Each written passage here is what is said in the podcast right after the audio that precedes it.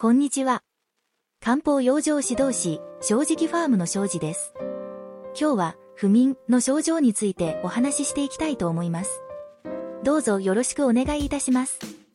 不眠には、気、エネルギーの流れと、腎の働きが関係していると言われています。安易に睡眠薬に頼る前に、気の巡りを良くしたり、腎の機能を補う食材で、質の良い眠りを手に入れましょう。本当にダメだったら、薬も仕方ないと思います。まずは、眠ることに苦手意識を植え付けないことが大切です。症状。不眠にも2つの種類があるとされています。布団に入ってもなかなか寝つけないタイプと、眠りが浅くて夜中に何度も目が覚めるタイプです。特徴。なかなか寝つけないタイプは、期待型です。エネルギーが体内で滞り、流れが悪くなっています。仕事やプライベートで精神的疲労やストレスが原因かもしれません。イライラ、緊張、その他精神的不安が入眠妨げとなっている可能性があります。眠りが浅く、夜中にたびたび目を覚ましたり、朝早く目覚めたりするのは、腎の衰えによる腎虚型です。加齢や虚弱体質、疲労などによって腎の働きが衰えている可能性があります。どんな食材が有効か。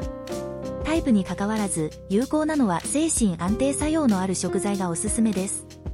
牡蠣やアサリ、シジミなどの貝類です。ストレスの影響を受けやすい肝の働きを助けるため、気持ちを落ち着け、ストレスを軽減する作用があります。夕食に取り入れるのが効果的です。タイプ別に見ると、期待型には、大根、玉ねぎ、春菊、シソ、ラッキョなど気の流れを良くする食材が良いです。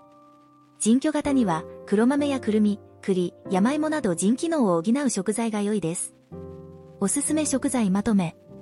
玉ねぎ、しそ、チンゲン菜、牡蠣、アサリ、しじみ、キッカ、黒豆、くるみ、栗、ネギ、春菊、大根、山芋、らっきょう、小麦、ひじき、牛乳、蜂蜜など。まとめ。眠りが苦手で、苦痛になってしまっている人もいるかもしれません。期待型の寝つきが苦手な人は、まず、眠る1時間前には気を落ち着けて、眠る準備から始めます。眠りにつくときは、眠ることより、まず、横になってゆっくりすることに集中しましょう。気負いすると、さらに眠れなくなりますので。人居型のすぐ起きてしまう人は、まず、眠る回数を増やしましょう。朝早く起きてしまって、また眠ることに焦るより、少し活動して、眠くなったらまた少し寝ましょう。とにかく、眠ることに気負いしてしまうと思うツボです。ゆっくりと体を休めることを目標にしましょう。以上で説明を終わりたいと思います。今日もご視聴ありがとうございました。正直ファームは中山間地の耕作放棄地を使いながら環境に負荷が少ない農業を目指しています。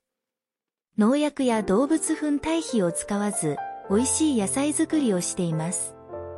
漢方養生指導士として体を整えるための野菜や他の食材の情報をお届けします。気に入っていただけましたらご登録よろしくお願いします。